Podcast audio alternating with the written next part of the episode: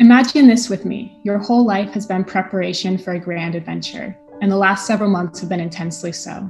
It's the day your adventure begins. You wake up early and try to eat your final breakfast. Though your stomach is in knots and butterflies at the same time, which makes eating difficult. Waiting for transport takes hours, and nerves run high amongst the 10 of you who will soon be each all on your own. Finally, it's your turn to get in the helicopter. That's a new experience and adds to the anxiety. We fly up and over a huge mountain range with glaciers on it. The other side comes into view, a large lake and forest all around. Not knowing where you will land, you scan the landscape furiously, hoping to soak up as much info as you can. Are there any rivers or lakes or creeks? you see some clearings, but mostly it's forest down below. And there, on the other side of the lake, is a long, high, rocky ridge. Oh, the helicopter is landing now. You, a large case full of camera gear, and a backpack with clothes and 10 items are left alone on a pebble beach. As the last sign of civilization disappears, there are many swirling thoughts. There I was, all alone. I had so much I needed to accomplish before it got dark build a shelter, make a fire, purify water, and look for food, and film everything. What do you imagine I did first? Well, you might be surprised. I sat myself down on a log and I took a deep breath and I looked around. My dream for being on the Alone Show was to live, truly live the experience of surviving alone and creating a home in nature. I knew that there were nine other very capable people out there who could last a long time. And that unforeseen injury was always a possibility to take me out. I took another breath. I introduced myself to the land and said aloud my intention to build a home, be a caretaker of the land, and hopefully be the last person there and win. Winning meant that I would be the first woman to win the show, and my dream of buying land and building a home could be possible with the prize money. I set my intention to enjoy the journey first, and then I went about my survival priorities. Welcome to the Roaming the Earth podcast. I am your host, Drea Castro, and today I am here with Carleigh Fairchild.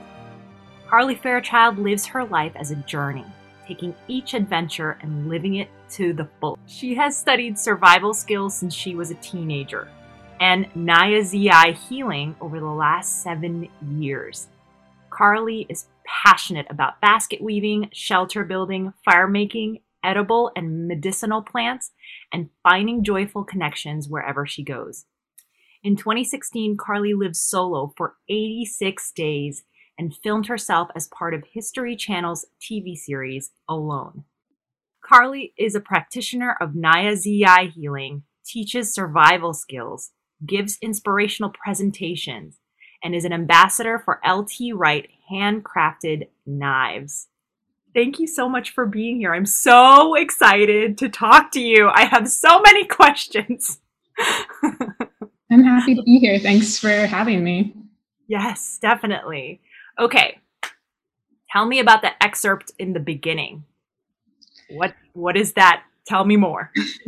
yeah, and uh, in 2016, I was on the survival show called Alone, and that is my journal entry after the fact of my very first day um, of starting to be alone for that show. So I wasn't allowed a journal there. Like I literally was not allowed to have a journal. Um, really? I had a camera that I could talk to all day long, um, but I had no journal. So after I got home from the experience is when I wrote down things. Wow. I thought you journaled that down. No. Oh my gosh, that would drive me crazy because you know you have all these thoughts. They're so clever. Like they want you to journal towards the camera. yeah, exactly. wow, that's so interesting. Okay, so that was like part of the rules. Like you couldn't have a journal. Yeah, That was there were items we could choose from to take, and then there was a whole list of items that we had no choice about with everything that you've done, not just on the show alone, but before that, you could you you hike the PCT, which is a big deal. I always find through hikers to be crazy and amazing. Yeah. and then you just you loved bushcrafting and and all of that. Like, what does travel mean to someone like you who has experienced all of these things? Travel to me is about connection with the landscape and the people who live in it. So wherever I go, I like to get to know the local environment and try to get to look, know the local people as well, um, because there's a lot of rich history there. Do you travel internationally? Do you travel domestically? Like, where do you tend to like to go, and what kind of terrain do you like to go to? Um, with me, there's no like one one size travel fits all. I'm always doing different kinds of things. Um, I've done just a little bit of international travel. Um, actually got a second chance on the Alone show and went to Mongolia. Uh, that's like my. You went to the two places that are on my list. I was like, ah, oh, they're in Patagonia. Ah, oh, they're in Mongolia. Those are the two places that is like on the top of my bucket list. That's crazy. So. I was had very little awareness of those two places before I was on the show. I was like, they're going to Patagonia. That's like my dream to do the W and to do that whole. Oh my god, it's like, you know, yours is a little different because they put you in the middle of nowhere. Yeah. But I got to know a very small piece of land like the back of my hands, um, and then didn't see the rest of the country. oh my god, do you ever want to go back? I would like to go back, yeah, and see. There is some amazing like rafting and hiking trips that can be done there. Um, so I definitely would like to go back whenever we can safely travel internationally again. Yes. Yeah. The the one area I've always wanted to do was either the W or the O. Um, mm-hmm. in that yeah, the Tor Taurus, I can't I'm gonna butcher the word, but Tor Torres del Pan or whatever. Mm-hmm. And it's this you know, like that that iconic um, picture of Patagonia that you see even on the logo of Patagonia, that's that area. And so I've always wanted to go there. And then Mongolia, I've always wanted to um, follow like eagle hunters. Yeah, go out to the Altai. Oh gosh, it's like I was very jealous watching it. I was like, ah, oh, that's so cool. I got to return to Mongolia um, and be an intern for the tourist company there called Panoramic Journeys which if you want to go, I would highly recommend their company. Um, not a shameless plug, just a plug. but for real though, like yes, real, like they're legit. Um, I don't think they're doing any right now, but hopefully they'll get to open up again. Um, but I worked for them, and then I did a trip out to the Altai and oh. stayed with a couple of families for a few days and got to meet some eagle hunters and absolutely amazing to be out there in that landscape and meet those and stay with those families and really have an experience of helping them cook and slaughter a sheep and get right get packed up for the winter for them to move to their next spot so. Oh my god that's like that's like my dream what you, exactly what you just said that's exactly what i want to do like i did something in Nepal like that. I went to Nepal and I traveled and uh, out there and then stayed with a family there for like a week to film this documentary thing I'm doing. Mm-hmm. And it mm-hmm. was just such an experience, you know, living in someone's home and getting to experience the culture and really, really getting to know what it's like. It's just really, really special. So I get it. I'm jealous. I'm going to hit you up about that situation Mongolia yeah. when I go. That's awesome. Okay, so tell me what it's like to travel like you do. Like, what does that look like? What does your world look like? Um, I I guess traveling like I do, like I'm always taking survival items with me. Um, I always have stuff to cook with, knife. Um, just about no matter where I go, I take wool clothing with me because it's extremely versatile and durable and warm. Um, yeah, so I'm always like aware of what could happen and carrying stuff with me to be prepared. Because even though my training is in how to survive with nothing, yeah, uh, it's also really nice to have some items. It'd be yeah, like really nice to have stuff that you don't have to build. Yeah. yeah. Wait, so do you like to travel? Like, how do you like to travel? you sound like you like to travel like in the wilderness or nature and I have different people on this show, and some people really like to travel luxuriously, and some people like to travel and they camp and they backpack. Like, how do you like to travel? What's your preference? So I guess my go-to is like road trip style, like put a bunch of stuff in the car that I need and uh, maybe have a couple places that I know I want to see, but build in time to explore between places. Because there's always things you learn about. Like you start talking with people and they're like, oh, go check out this waterfall. And if you've got like a packed itinerary, you don't have time to go check it out. So, like, I like to do a little bit of mix of car camping, backpacking, occasional overnight without, you know, with minimum gear. Um, yeah, that's crazy. Like I, I, I've never done the whole like cowboy camping situation, and that to me scares the crap out of me. like it scares me. Like I don't want things coming in my sleeping bag. Like yeah. I, I need a barrier between the elements and myself. And actually, when I was watching when I was watching the show and you saw that cat, I was like, this girl is crazy. like, like we were like, how is she not terrified right now? Like, what what was going on in your head? I want to know. what? Um, well, I had my fire. Yes. I had my axe and my knife with me.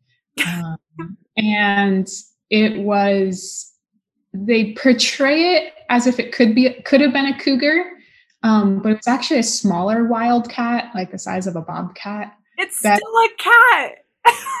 well, I would have been more worried if I'd like seen an actual cougar than this wildcat. Um, oh my god! I probably would have gone to my shelter that night instead of sleeping out. Um, but with the smaller cat, you know, I wasn't I wasn't worried about it. It was in the area, it was its home. I was a visitor there, but it felt like I was a welcome visitor there. Okay. Cuz I would have been like if I saw if I saw like even like a little like mouse, I would have been like that mouse is gonna come into my and, and eat my sleeping. I would have been like freaking out, and I just like the cat, like that's on another level. like I don't know how you did that because I wouldn't just I just would have been awake the entire night, like freaked out. So yeah. you're way more badass of a person than I I was like, think we fear things that we're not familiar with. Yeah. And so, because of the amount of time I've spent outdoors and spent outdoors, you know, like you called it just cowboy camping, just out under the stars, I have a familiarity with all the different noises that happen at night in different places. And I've had mice run across my sleeping bag while I've been camping or hiking out somewhere. Um, the first time or two, it was scary. And then I got used to them, like popping over me all night long. Um, but familiar with things and then like knowledgeable about things. Like I've never heard of any bobcat attacking a person.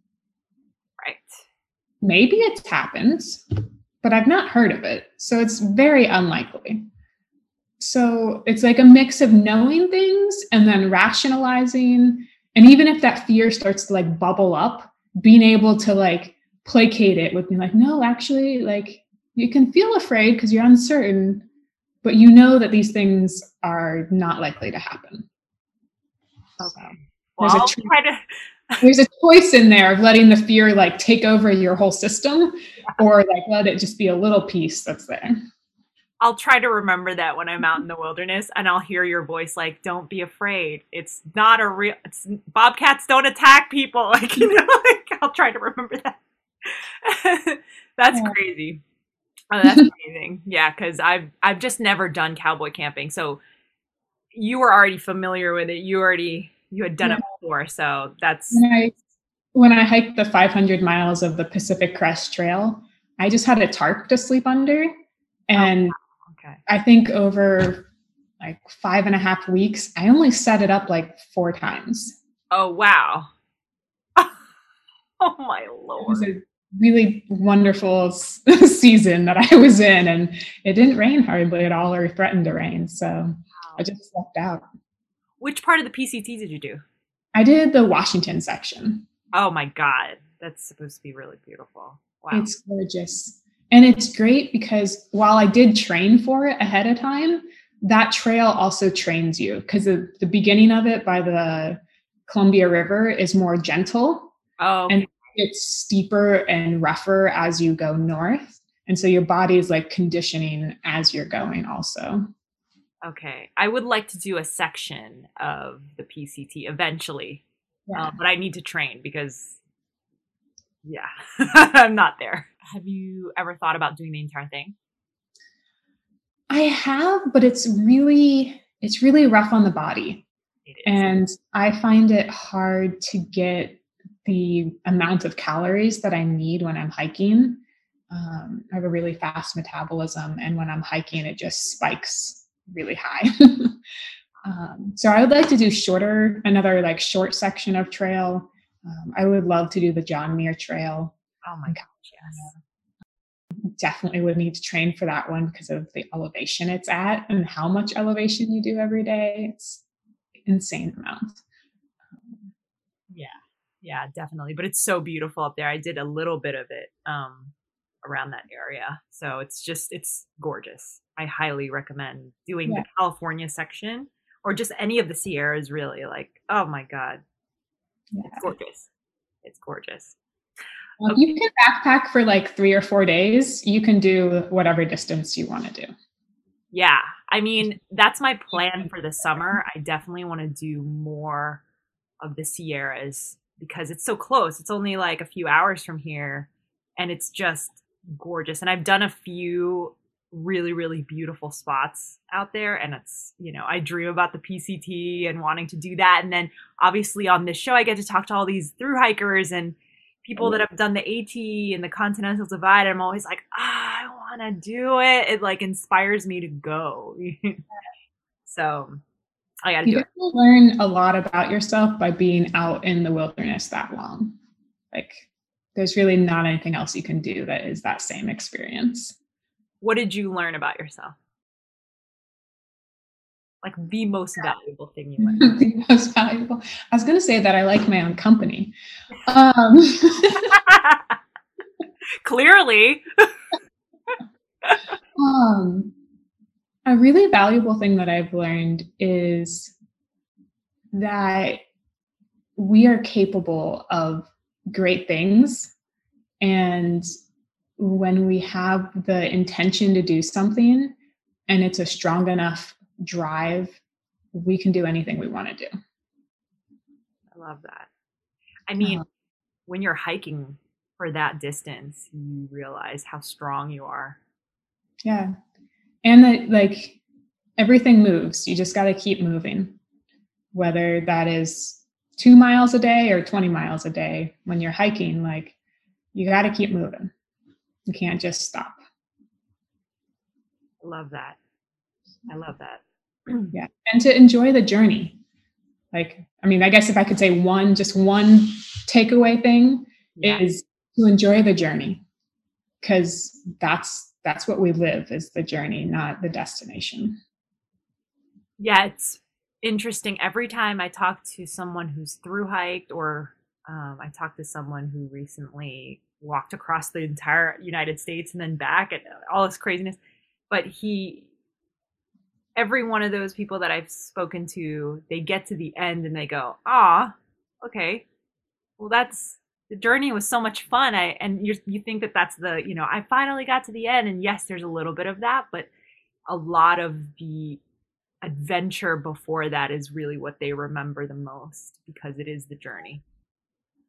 So it's definitely like a lesson that I think a lot of people that go through that learn.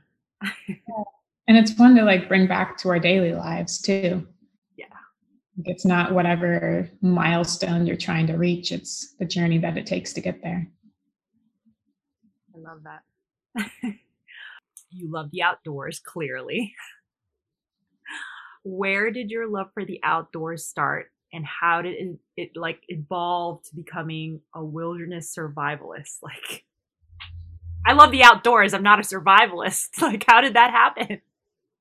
Um, it started when I was a kid. I loved being outside, and my aunt and uncle had a farm that I grew up going to. So I got to like roam on the farm and help with the animals and gardens.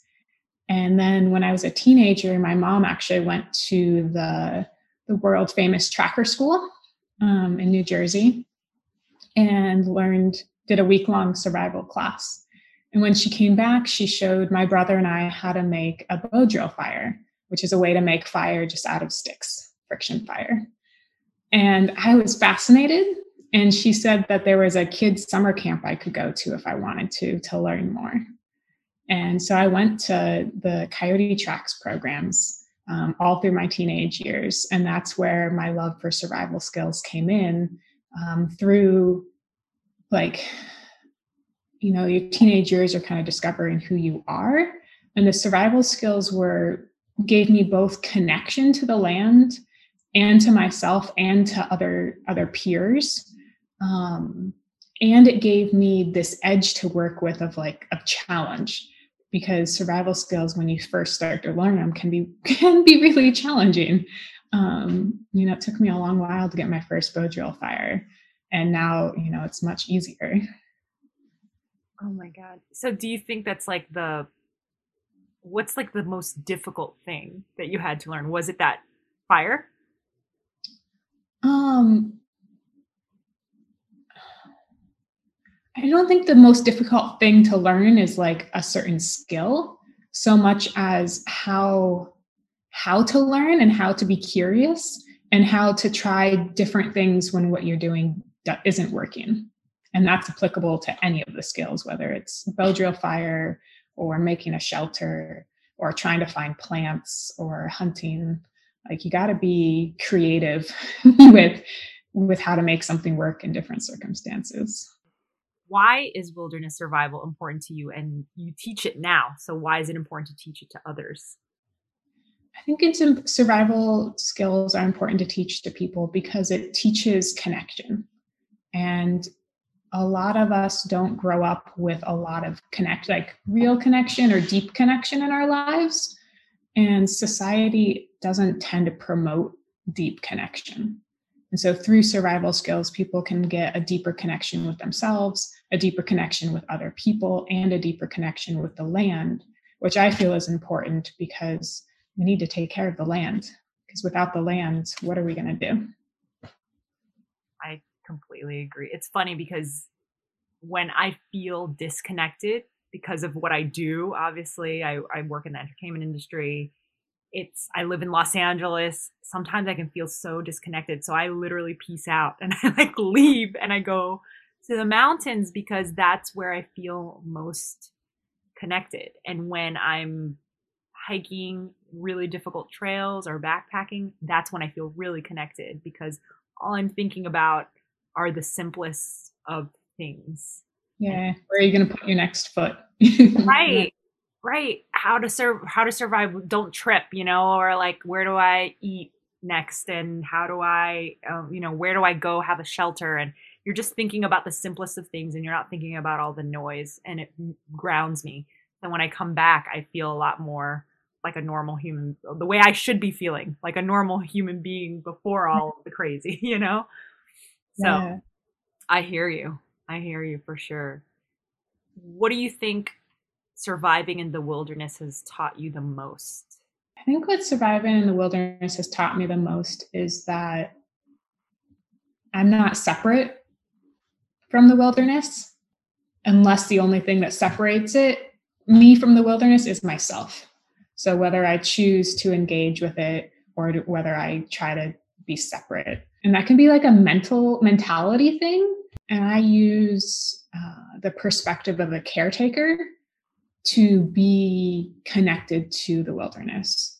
So if I'm hiking somewhere and I want to make a fire, I look around and see what, uh, you know, where's there deadfall or dead branches that, if broken off, will help there be more openings for maybe a new trail for the animals to go through, for example. Um, or if I'm making a shelter, like where where's there a whole lot of debris on the ground that I could make the shelter there instead of scraping off where there's like very little debris. Right. So something so it's like a give and take of like I I as a human have to take from the natural world to live, whether that's plants or animals. I have to take and and and kill sometimes to live. And so if I can do that in a really mindful, respectful way, then I'm able to have more connection with the wilderness. I love that. Um, where did you learn that? um, I mean, I've had many teachers over the years. Um, growing up on my aunt and uncle's farm, like I learned a lot about the cycle of life and death there and how to do it in a respectful way. Um, and that, you know, you don't joke around about killing animals, like it's a serious thing and a respectful thing. Um, and then through different philosophies of different, you know, different people, like that's what I've put together for myself. I love that. Yeah, because you, you had to hunt. That to me is so hard. I, you know, it, yes, we have to we have to kill in order to survive, right? Yeah. Um, but especially when you were out there, how how how how do you do it without? well, unfortunately, I didn't have very many opportunities to yes. eat while I was out in Patagonia. Um, I did harvest a lot of plants and I was extremely thankful for every leaf I plucked from a plant. Like every time I plucked a leaf off, I was saying, not not necessarily out loud, but at least in my in my heart, like thank you, gratitude. Yeah, carry that gratitude in my heart, and and killing is never easy. Like no. the hunt can be fun, like going out and scouting an area and seeing where the animals are and what are their routines. Like that can be a lot of fun but the killing part has never been fun. Yeah. But I'm also grateful to have that ability to be part of that cycle and to be responsible and respectful during it. Yeah, because to me, I, I would just, I would have such a hard time because it is hard, you know, just yeah. that part of it is hard. And and there is a balance of trying to do it respectfully. So yeah i think that's very very important for sure for sure because some people hunt and then i'm like oh they're so awful like why you know like the way that they're doing it is just i don't know like something bothers me inside because i guess you know it's that empathy. Um but yeah it's i think it's important you know when you hunt that you you remember to like give gratitude you know to this living being that's now serving you. Yeah. So, for yeah. And what I love about the survival skill training I have is that it's taught me how to use like every part of the animal. Right. So, you know, I recently, I wasn't the one hunting, but I got two deer hides and I fleshed them out because I'm going to tan them and turn them into leather and make some clothing out of it. Wow. Yeah. So cool. I just want to follow you around and shadow and be like, how do you do this? Like, I got one day I'm going to meet you in person and just like shadow you, like for real. like, I want that so bad. Because I've never seen that. What? How? Did you learn that during your survival training in like high school? As a teenager. Whoa. That's so cool yeah, that was one thing I was really impressed watching you. I was like, wow, she's like really skillful in like everything. You just use it. Like, didn't you make like a an instrument? yeah, I made a drum. I was like, what? yeah, that was such a crazy thing because here I was in the middle of the woods with little patches of openings, and I found an old cowhide and like skeleton and I learned after the fact that that area was used to ranch cattle in the summers. Oh. they weren't there while I was there because it was fall going into winter. But mm-hmm. some cow had died and mostly rotted away except for this piece of hide. And so when I saw it, I was like, oh my gosh, that is going to be really useful. And so I used it in all sorts of different ways until I ended up turning it into a drum. I was like so shocked. I'm like, she made a drum. Like, who, who knows how to make a drum? Like, you know, like, okay, so let's talk about alone. Okay. I got like, since we're already talking about it, like, the drum, like, what were you thinking? like, and how did you go, you know, I'm gonna make a drum out of this? Like, that's what I'm gonna do and then you did it, and it looked beautiful. yeah. Uh, when I first found the hide, it was like in the first week I found it because I was exploring wow. all over the the lake shore I had and up the ridge just to get to know the area I had to work with and what was in it and what was available. And I found that hide and I think one of the first things I thought about was, oh, I could make a drum out of it. Um, I have made drums in the past, and so I knew how to make one. Wow.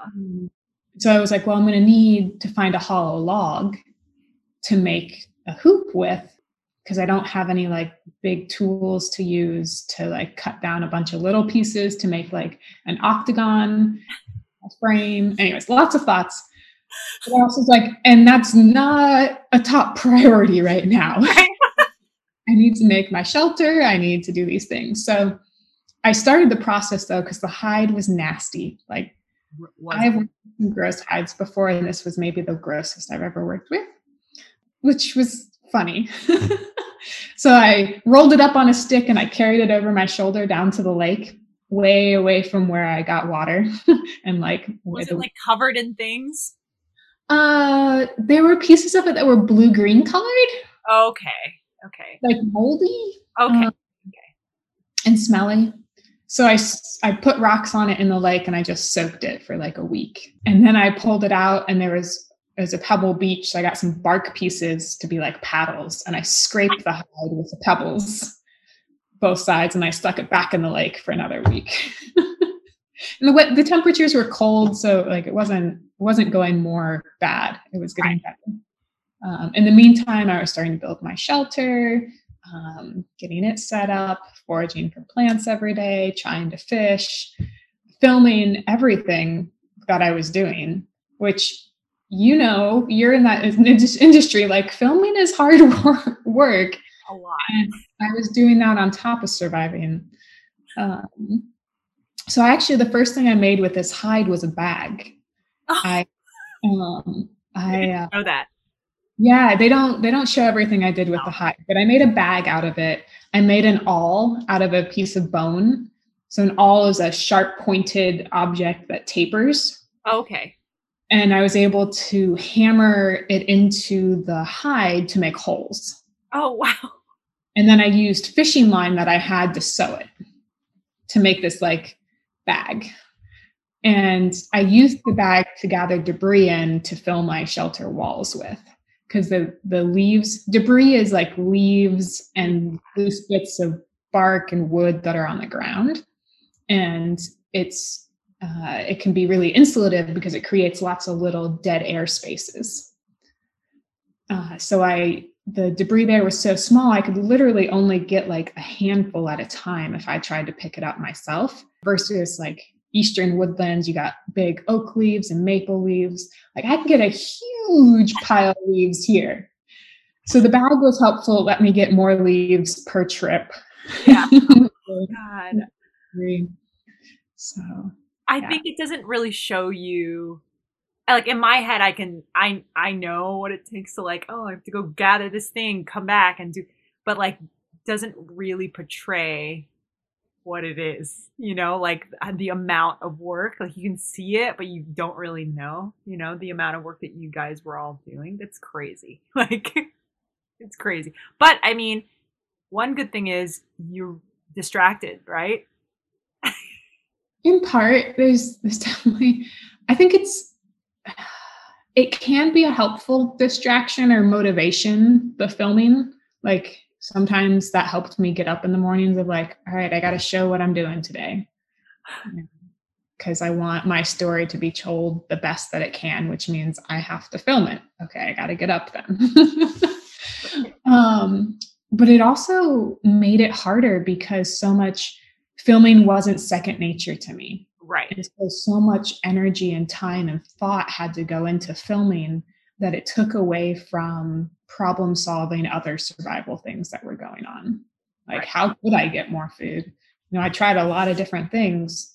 And after the fact, I could think of more because I had more like brain capacity to think. Right. Right. Because you were like, and also just carrying gear, placing it there, recording, putting your mic on, or I don't know how you guys did the mic, but like yeah, we had a, a a wireless mic with a battery pack. Yeah, and just constantly thinking about it would drive me nuts if I was trying to like feed myself. Yeah. Well, imagine just filming like your daily routine at home. No. I'd be like, great, I have to go in this other room. Let me move this camera and then do it again. And like, yep. oh, wait, I have to put it in this room, show myself walking into the other room, and go get the camera, and then bring it in here to show me brushing my teeth. Right. Oh, and I should probably have a close up of the toothbrushing, and I should have like a distant shot of the toothbrushing. I should talk about the toothbrushing in some manner also. was this the first time you really had to apply those like survival skills to the fullest extent ever? It was the longest term potential that I was going into, but I have gone on survival trips with less items. Um, Whoa, before. really? Yeah, I've gone with just like the clothes on my back and a knife and a water bottle. Whoa! oh my lord! And I've done a couple days with no knife or water bottle. Wow! Wow. Did you find that more difficult than than your time doing alone? Um difficult is always like based on your perspective. so I think alone was more difficult. Like the other survival trips I've done, there's been difficult parts of it for sure. But alone, because of the extreme circumstance and because I only had like a limited area that I could go in. Like I couldn't just wander all over the place. Couldn't? You weren't allowed to? No, because there was 10 of us in a very similar region. Some other people were around the same lake I was on. Oh. I didn't know this for sure ahead of time, but afterwards. Um, and so they don't want you going and bumping into anybody else. So they set up like that rocky, that big rocky area on the lake, like don't go further around the lake that way. Oh, man. I had. And because we were carrying emergency communication devices, they could also know like if you cross that boundary, then they're gonna, you know, write and say, hey, you gotta head south. Oh wow. so, Damn, that's crazy. Okay. Yeah, because I always wondered like I would if I couldn't find food in one area, I would try to like venture off and try to like figure yeah. out where to go. To That's one thing a lot of viewers of the show don't realize is if somebody can't find food in their spot, it's the unfortunate not luck of the draw. Like you either have the food where you're at or you don't. And yes, you can explore some within your area, but you can't just keep going. Like right. in a if it was a real situation, I would have hiked all the way around the lake and found an inflow or an outflow where there's going to be more fish because fish like those transition areas. And I would have set up there to go fishing. Yeah.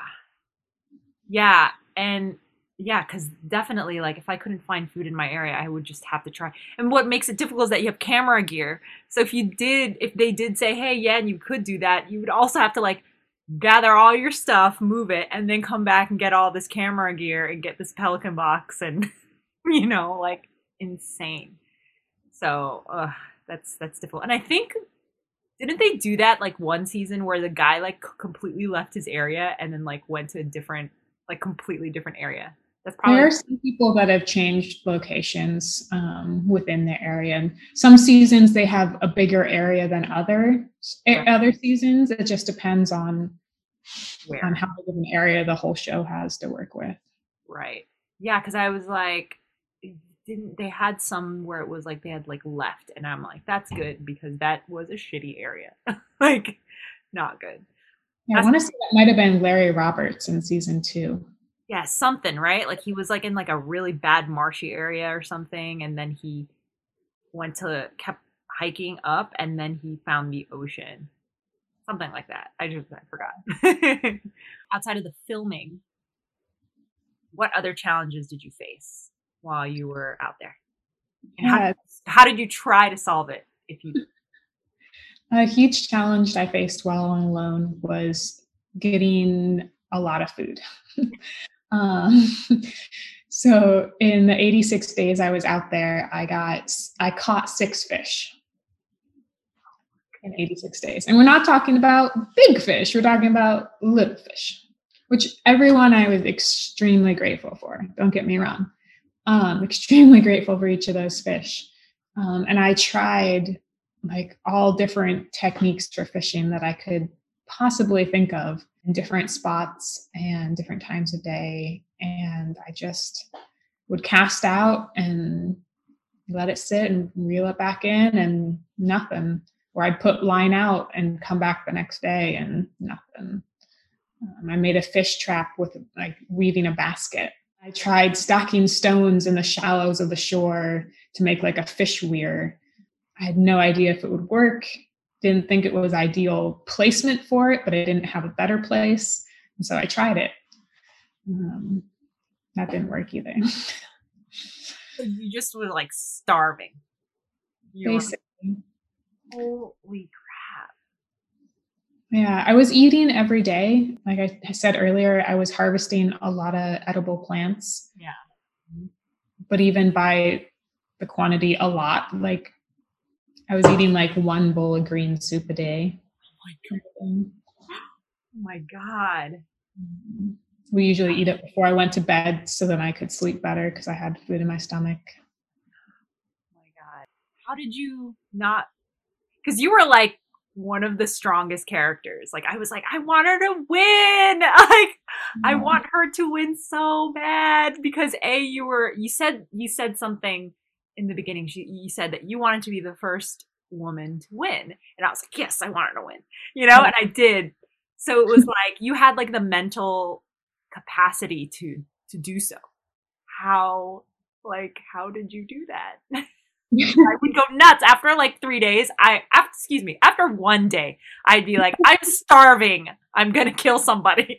Like well going into it um, you know a huge part of the show is the unknown factor of how long you're going to be there. Because you can choose to stop at any time. Yeah, um, yeah. and you also don't know when that winning point would be.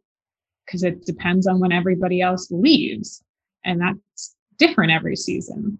So there's like a ballpark of like, oh, maybe it'll be 70, 80 days, 100 days it could take. Maybe it'll take longer this time because people will be more experienced of what's going to happen.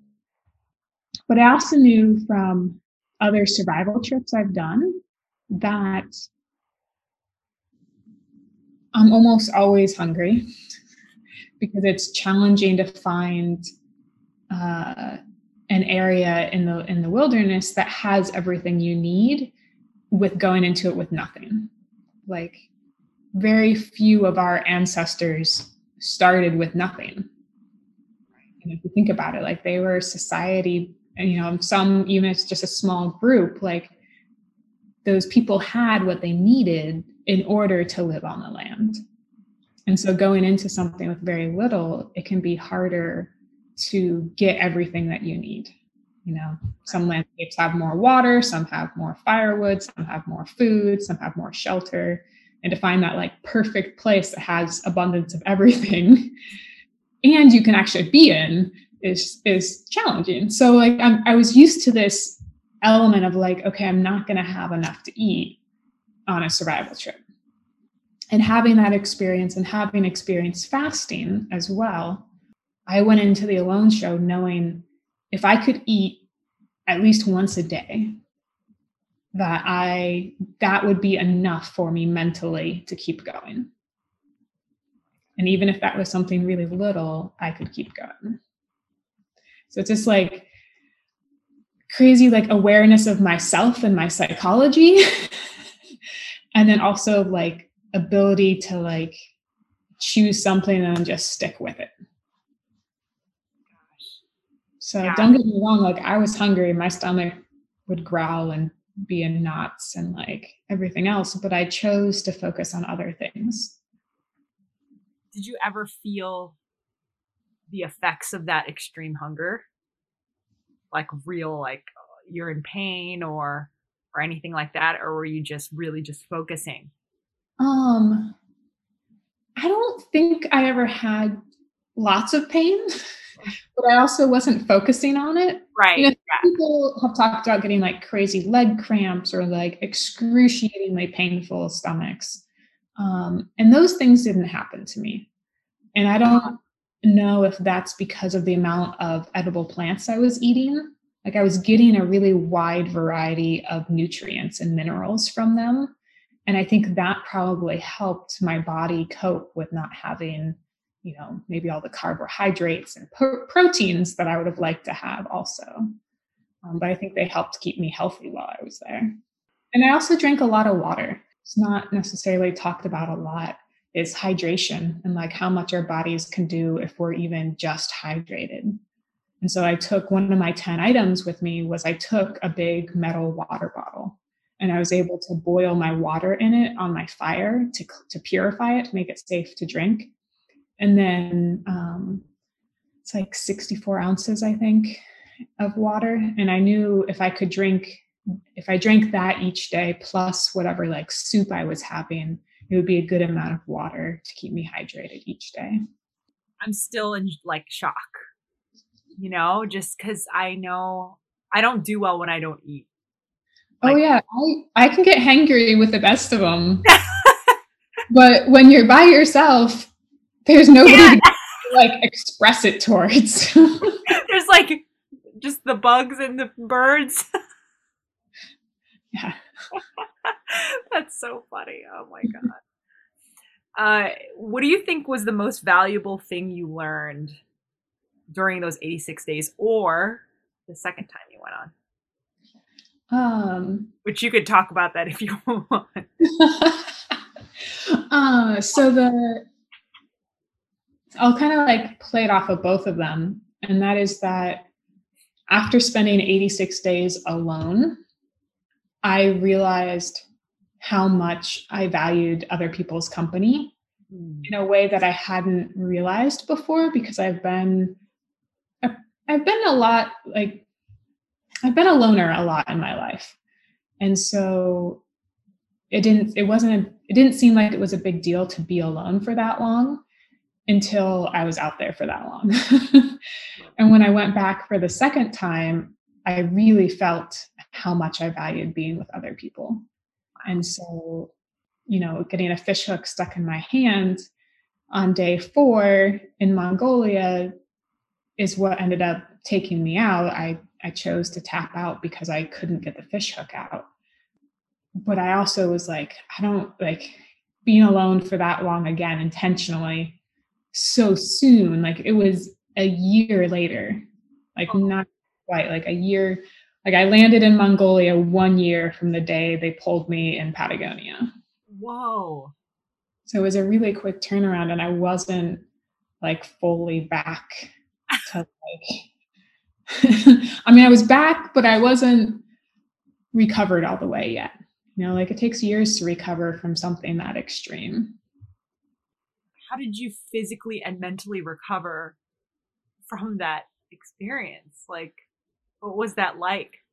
It had ups and downs, like having as much food available that I could eat, you know, was was great, but also crazy because I don't know about you, but I I definitely love chocolate and I love bacon.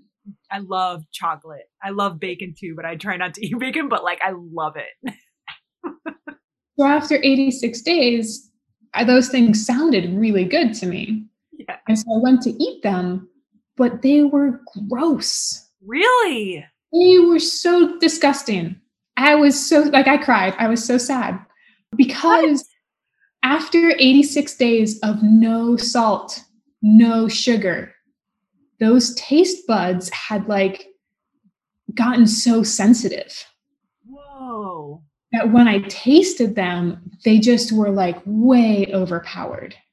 So you couldn't eat it? No, I, I didn't want to eat it. Did you ever come back from wanting to eat it? yes. So like that was in the first like weeks out. I feel like my my taste buds are normalized again. I do enjoy enjoy those things. Um, but the initial like transition time, things were weird. Like unexpected things were big and big things were fine. Just like you never know what what it's gonna be or feel like. What did it feel like to be around people again? Um, and like civilization. Yeah, I actually had a really interesting experience that surprised me. So, other survival trips I've been on, I come back and I see society, and I'm just like, ugh, gross. Literally, that's been my response. That's how I feel. right? Like you're out, you're in pristine nature, you're like, oh, this is wonderful, you're grounded. You come back, and everything's just like crazy. But again, like I was out there so long that I had a different perception when I came back.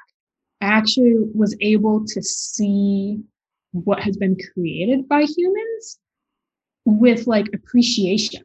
Like, wow, look at all these things we can make. Like walk wall, even this graffiti here. Like, wow, somebody made that. you had like all this gratitude for like this is made by someone. Yeah. oh my god, that's so funny. Yeah, it took me by surprise because, you know, if anything, I would have guessed it would have been harder to come back. Because I wasn't, you know, I had camera equipment and I had my 10 items, and occasionally a boat with a couple people would come by to do a medical check. But other than that, like I didn't see anything man made. Like everything other than what I was making of like a shelter and fires and baskets and mats and different things that I was making, like drum from all natural materials, from sticks and leaves and plants.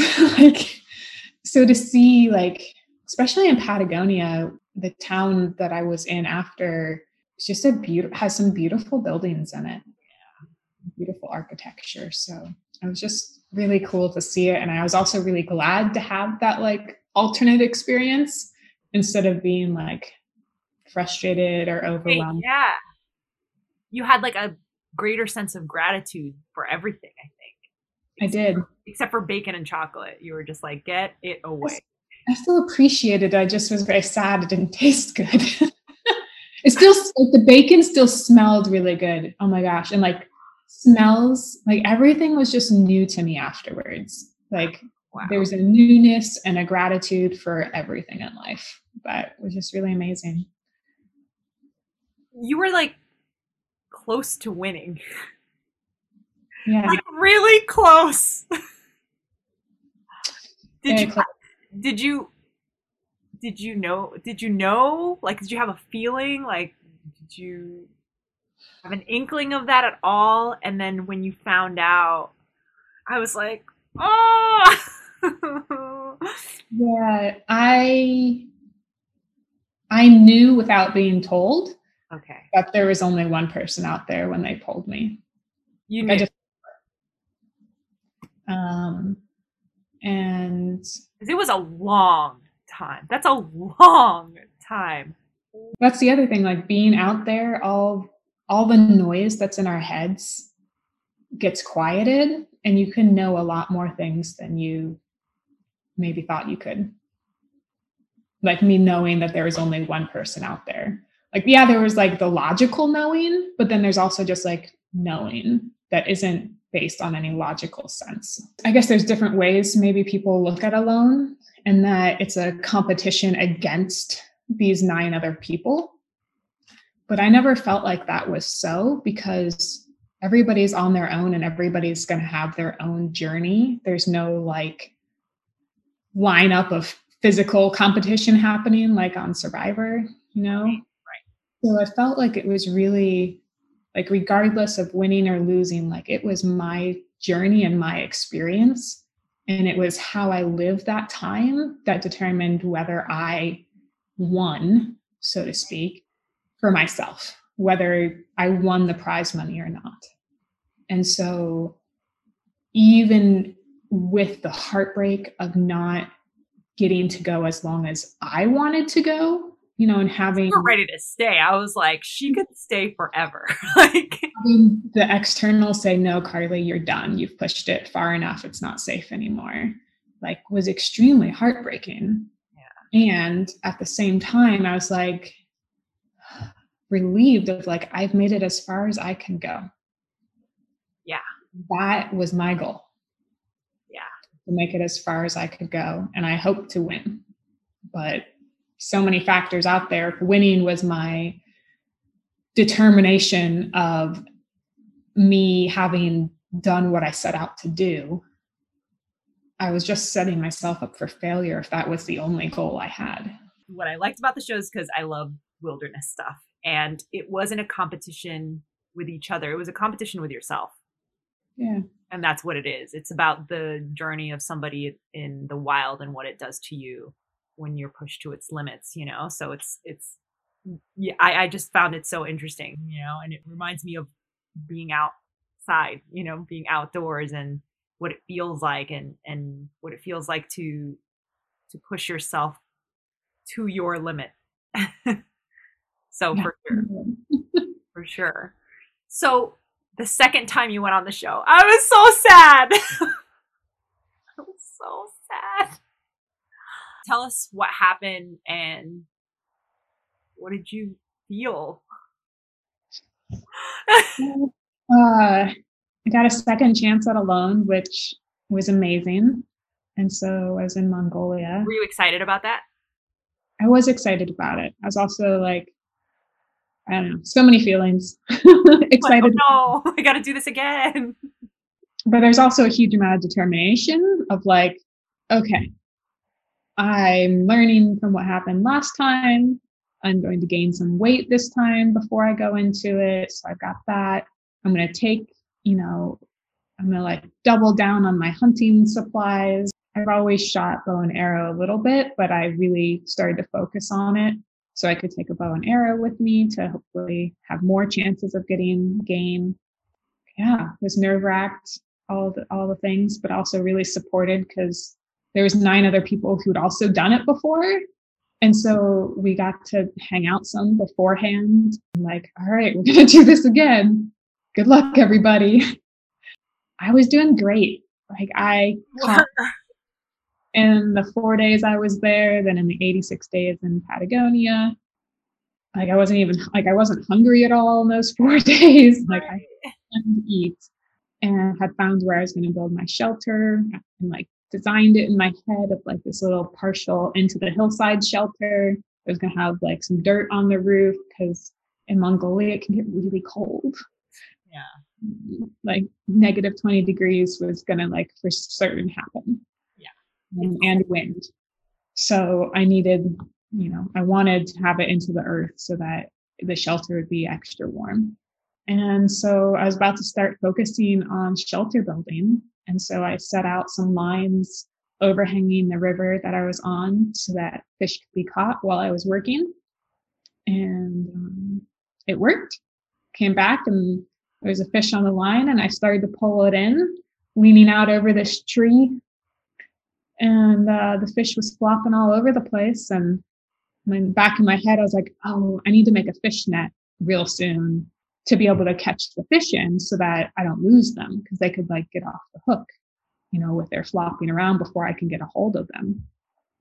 You know, like my brain's always in survival situations, always thinking like, what's here right now, but what's the next thing I need to do also to prepare for the next time. Which is a great way to think when you're out in the mm-hmm. wild, by the way. Yeah. So pulling in the fish and the fish, I went to grab it with one hand and then to get it with the second hand. And somewhere in there, the fish pushed off my hand. I don't fully know what happened, other than all of a sudden there was a sharp pain in my hand and I had a fish hook stuck in it. So it was like right here at the base of my thumb. Oh my god! The thumb tendon, which I think it was in the thumb tendon. But your hand is okay now, right? Your hand is fine. and so I, I, you know, again, that voice in the back of my head is like, "You're done, Carleigh. Like you're so screwed." And and I was like, "No, I'm not. Like I'm gonna get this out." And so determinedly, I tried to get it out. I had just saw, seen some plants that morning that would help draw out infection and stop the bleeding that I thought would happen if I got the fish hook out. And I needed like some moments to calm myself down because my heart was racing. I was breathing heavy, just like shocked and like adrenaline coursing through my body. Because it's not only a fishhook in the hand, it's like the exit ticket Yeah. to dream of being out there again. And so I, I went and got those plants and went back to my little camp setup and I tried everything I could to get the fish hook out. I pulled, I tugged, I twisted, I yanked, I I lashed a knife to the back of my arm to help get more leverage and like I had a basic they give they give each participant like a real basic first aid kit to take care of any emergency needs before they could get there. So I tried like there was a tick removal tool there in there. So I was trying to use that to get leverage. Your right hand. Are you righty? I'm right dominant. Oh my god. Yeah. And it's hard, it's hard to get leverage from your own body Yeah. Yeah. versus like on somebody else. Especially since like the pain, like pulling something, you know what I mean? Like you're having the shock of it too. Uh, Yeah. uh, I cannot. And I, you know, I could have chosen to take like a multi tool as one of my items. And some people say, like, oh, if you'd taken the multi tool, you could have gotten it out. And I'm like, you know, with everything I tried, I don't know. Like, do I wish I had it to try it? Yes. But I don't think I would have gotten it with the multi tool. Like, when I finally tapped out, like a day later, because I refused to tap out right away um, without trying everything I could possibly think of. And then I was like, all right, it's almost nighttime. No sense tapping out now. Like, let me sleep and like come to Were you able to sleep? a, li- a little bit. so I had been just sleeping out in my sleeping bag those first few days. And of course, get the fish hook in the hand, night is starting to fall, and like cra- clouds roll in. I'm Oh, like, okay, so now there's maybe going to be a storm, and I have a fish hook in my hand, which still didn't change my mind about tapping out that night. How that that never crossed my mind. Um, so I set up a tarp, literally like one handed, um, to be protected from the elements if it rained that night. Um, using my mouth to like help tie knots in the cord that I had. It's like the worst, worst setup I've ever done. But it worked. I tapped out the next day after like going for a walk and saying goodbye to the land and just was heartbroken to have to make that choice. And still it took like another day to get to the a hospital because What? we're like 10 hours out in the middle of nowhere. Did you? Dr- they drove you. They drove me, yeah, Holy crap!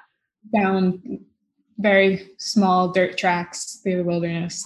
Oh, While you have a fish hook. Oh my! in my hand. Yeah, because it was like we could leave that night, but then we'd get there and nothing would be open. So it'd have to wait till the next morning, anyways, or we could wake up super early and then get to the clinic. So at that point, I, was, I didn't care. I was like, fine, we'll wait till tomorrow. I'll sleep tonight. It's already been in my hand two days. It's fine. Oh my god, So it that's took insane. it took two like I, I it's hard to it's hard to remember exactly but i think there was three doctors one that was holding my arm down on the table and two that were like yanking the fish hook out of my hand Oh. After they did give me local numbing. Let me for and my that's hand. the thing you didn't have local numbing so like imagine trying to pull that out. You can't you can't because you'll have a natural reaction to pain. I mean there's there's plenty of people that think that i could have and have pulled out hooks on themselves but oh good for them but to them and every situation's a little different and unless you're in it. You don't know what's going to work or not yeah. So, especially since it's like okay maybe you can pull a fish hook if you're accessible to a hospital. If anything happens you could clearly just go and they can fix it and you can have damage in there and they could fix it right away. But you're out in the wilderness and if you pull it out you're planning on staying there. What if there was damage? Yeah. That was a huge concern because of the placement by my thumb tendon and yeah. my I mean, there's a couple tendons right there but uh I, you know, it was in the tendon. And so I didn't want to do damage to the tendon. Right. And that's the thing. It could have. And if you had it out, how would you have gone to a hospital? Or like, what if it was permanent damage? You now, it's not worth it. You know what I mean? It's your hand. No, not worth it. And I couldn't survive. You know, if I was 86 days in and a fish hook got in my hand, I would probably stay a little while. And that's why because those extra couple days could make a difference. Right. Yeah. Day four didn't make any difference. yeah. To try to stay longer. Exactly. You know? Could have got infected. Oh my lord. No. You get blood poisoning, tetanus, like Yeah, exactly. Well, I could deal, you know, if it wasn't real survival situation, I'd deal with it, you know? Hopefully it would get infected so much it could come out and then I could treat the infection. Um, because I, I have skills I could do that and at the same time not worth the long-term risk when I had a different choice. Yeah, exactly. I wouldn't have taken the risk of losing my hand. So or worse. So or worse. yeah. So I came back to the States and I went and got exams and they're like, yeah, you've got a slight you know, tendon tear, do some physical da- physical therapy, and you'll be fine. So thank goodness. what I did. Okay, so outside of that, what's your most interesting story you've ever had while being in the wilderness? outside of all the interesting ones I've already talked about. outside of anything on alone, have you ever had anything else that's been dangerous or exciting? Yeah, the what comes to mind is the last night of hiking the Pacific Crest Trail through Washington State. I was in the North Cascades and I had to hike up to this ridge line, and then it was the highest point in Washington um, before you start dropping down and then get to Canada. Yeah. And um, there was a storm coming. like I'm hiking north, and this big old black storm cloud, thunder cloud. You know, I can hear lightning or hear thunder and see some lightning in the distance is like coming my way. And I was just like hiking and praying, like, can you just blow west? Like, just blow west. Like, it was like my inner mantra, just please blow west. And it got really intense. And I was like, all right, I, I'm done. Like, I can't be on this ridge. It's not safe. I dropped down the ridge, set up my tarp, made dinner, an early dinner, um, calmed myself down. And then I was like, oh, this storm's not here anymore. Like, it's fine. So I packed my tarp back up, went back up to the trail and kept hiking to where the high point was. And the storm was way off in the distance. Like it had blown away and it was clear. and so I set up my tarp, you know, slightly off to the side in case the storm came back in the night. But what I'd wanted to do was to sleep out under the stars on this high point. And that's what I got to do. I laid out my bedroll. I don't think it was a full moon, but you know, maybe a half moon was out, and I could see in the valleys down below, like there's low clouds in the valleys that were lit up by the moonlight. Um, wow. It was just really beautiful. That's, is that your favorite hike you've ever done? Like, what's the most favorite trailer place or hike that you've done? Um, I loved hiking the PCT through Washington but I also I've hiked the Wonderland Trail around Mount Rainier. Yeah, it's about a hundred miles, and you have to get in, get a permit, and like they get snapped up within like a week or yeah. less of it being available. So you have to like pre-plan like three different alternate places because you have to pre-pick your camp your camping spot every night because they it's an alpine environment so they really are protecting it and only allowing a few people to be in each area at a time. Yeah. Um, so you have to plan a lot for it, but it's absolutely beautiful to like you're in the alpine, but you're still hiking up and down like the shoulders of Mount Rainier every day. And then you get to see Mount Rainier from all these different perspectives and just really get to know it. And it was amazing. That if you want to summit it, I would recommend doing the Wonderland Trail first because then you'll be in shape to summit it. That's what I realized after the fact. I was like, well, now I'm in shape. Like I'm ready to go. Just climb it. did you do it? No, not yet. but we did, uh, my friend and I planned it and it was really fun, just a girls' trip. And uh, we spent a day before we started hiking driving in to different points around Mount Rainier to drop off food caches. Yeah. Nice. Okay. So yeah, because we did we took the full like 14 night maximum stay that you could. Oh, that is so awesome. There were some people that were doing it in like eight days, 10 days. I'm like, I want to enjoy, I want to enjoy this. Like yeah. take your time. It, so yeah, for sure. I, I hate rushing through trails. I like taking my time and I'm a photographer, so I have to take tons of pictures. Like like I just love it so much. Like taking your time. Me too. Yeah, you just have to like enjoy it because it's you know, for me, those pictures and those videos are gonna be your memories in the future and people can look back on it and your kids will look back on it and be like, wow, you know, so that's like everything to me what is your most fulfilling or favorite moment out in the wild? Mm.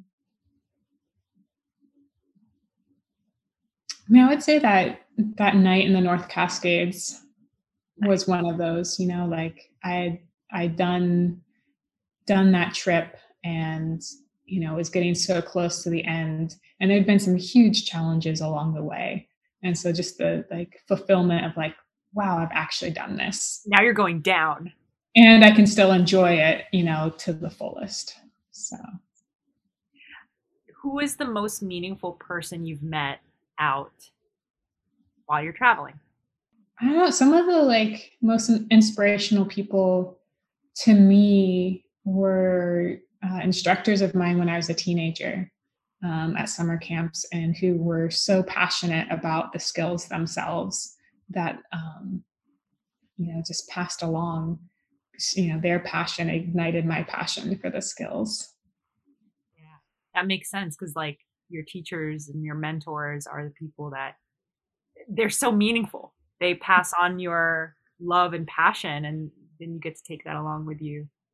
And uh, teach other people now that you're a teacher yeah. yeah great is some of them like they had skills but they also were still learning skills and so they'd be sharing their passion for learning with us um, while teaching us at the same time. That's awesome. Uh, where are you going to next? Um, my going to is more of a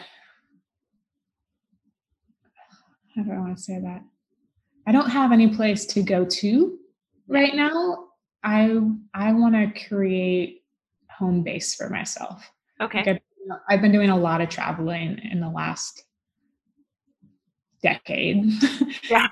and I, although I still want to go places for sure, I also have a really strong desire to like focus more on homesteading again and growing my own food and raising animals and like getting to know one place really well again. And where do you want to do that? Where are you planning on doing Ohio? That is the big question. yes. that is the big question. That's challenging to answer. Um, for right now, that that's North Carolina. Um, Carolina's so nice. Western North Carolina in the mountains. But I also I also desire like a bigger landscape. So I'm not sure where where that's going to manifest yet. Colorado. Utah. yeah. That's awesome. Cool. We're almost to the end. so, what is the most what is what is the one interesting item that you take with you when you travel? I think I know what you're going to say, but you oh, you do? No, no, go ahead. What is the I want to hear, I want to hear your guess. It would have to be like your knife. right? I feel like that's your like interesting item. But something that I take with me more places than sometimes I take my knife to is my water bottle. yes, that makes sense. So I, I, carry metal water bottles. Um, I have different sizes depending on how long I'm going out for. Um, but I'm always carrying water with me because I feel it's really important to be hydrated. And there's so many uses for a metal water bottle. Um, to name a few, I mean, obviously you have water, but you can also use it to um, purify water in because you can use you can put it in a fire and boil water.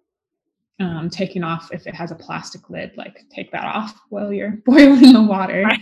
But in hiking, I've actually used it um, as a first aid item when somebody I've been with has hit their head on a rock and um, you know gotten a slight like cut and it's bleeding and the the metal water bottle even in a hot environment or at least the hot environments i've been in it's cooling right. like the water is cooling the metal even if it's a warm day and so the cool metal water bottle on the head with some pressure can stop bleeding right um, and like reduce inflammation because of the coolness that just compression wouldn't do. Right. That's really smart, actually.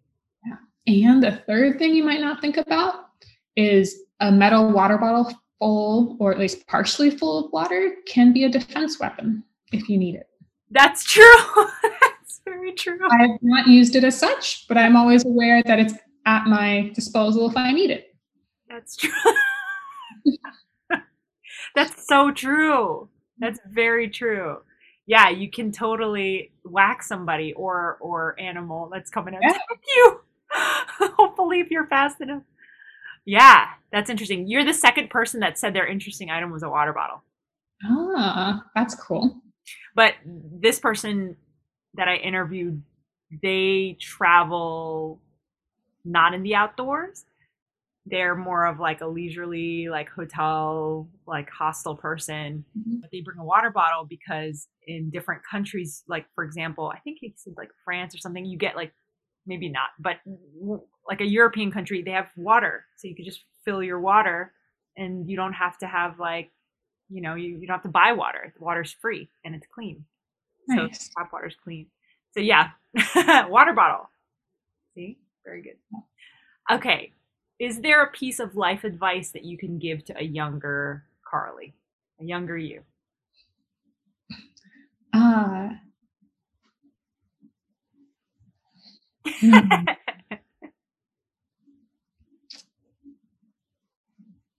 I would say to know what you want to do and stay focused on it. You can do whatever you set your mind to. I love that. I love that. okay, so last thing. Where can we find you? How do we support you? Tell us more. Yeah, uh, you can find me online at carleighfairchild.com is my website. And you can also find me on Instagram and Facebook, again at carleighfairchild.com, but at carleighfairchild. Carleigh Fairchild alone is my uh, public profile on Facebook. And uh, if you want to support me, I sell baskets on Etsy. Uh, Cedar Baskets is the name of my store. And I sell the Carleigh Fairchild signature knife, which is a LT Wright Genesis uh, knife. That is what I carried with me on both my times on Alone. And the company is a small company out of Ohio, which happens to be where I grew up, um, although wow. I didn't know about them while I was growing up. And so I love uh, partnering with them to support them and also to support myself uh, with this knife to commemorate my time on the Alone show. And to, it has my signature and the quote, never give up on it. Because that's my, my motto. And if anyone's interested in a healing session, you can reach out to me as well. I've started doing healing work on Zoom and have found it um, surprisingly effective. Carleigh, thank you, thank you so much for joining me on the Roaming the Earth podcast stories and adventures of people who are jet setters, nomads, and explorers. This is Drea Castro signing off. Stay wild. If you're interested in hearing more stories from around the globe, don't forget to subscribe, share it to your friends, and follow me on Instagram on I'm Roaming the Earth.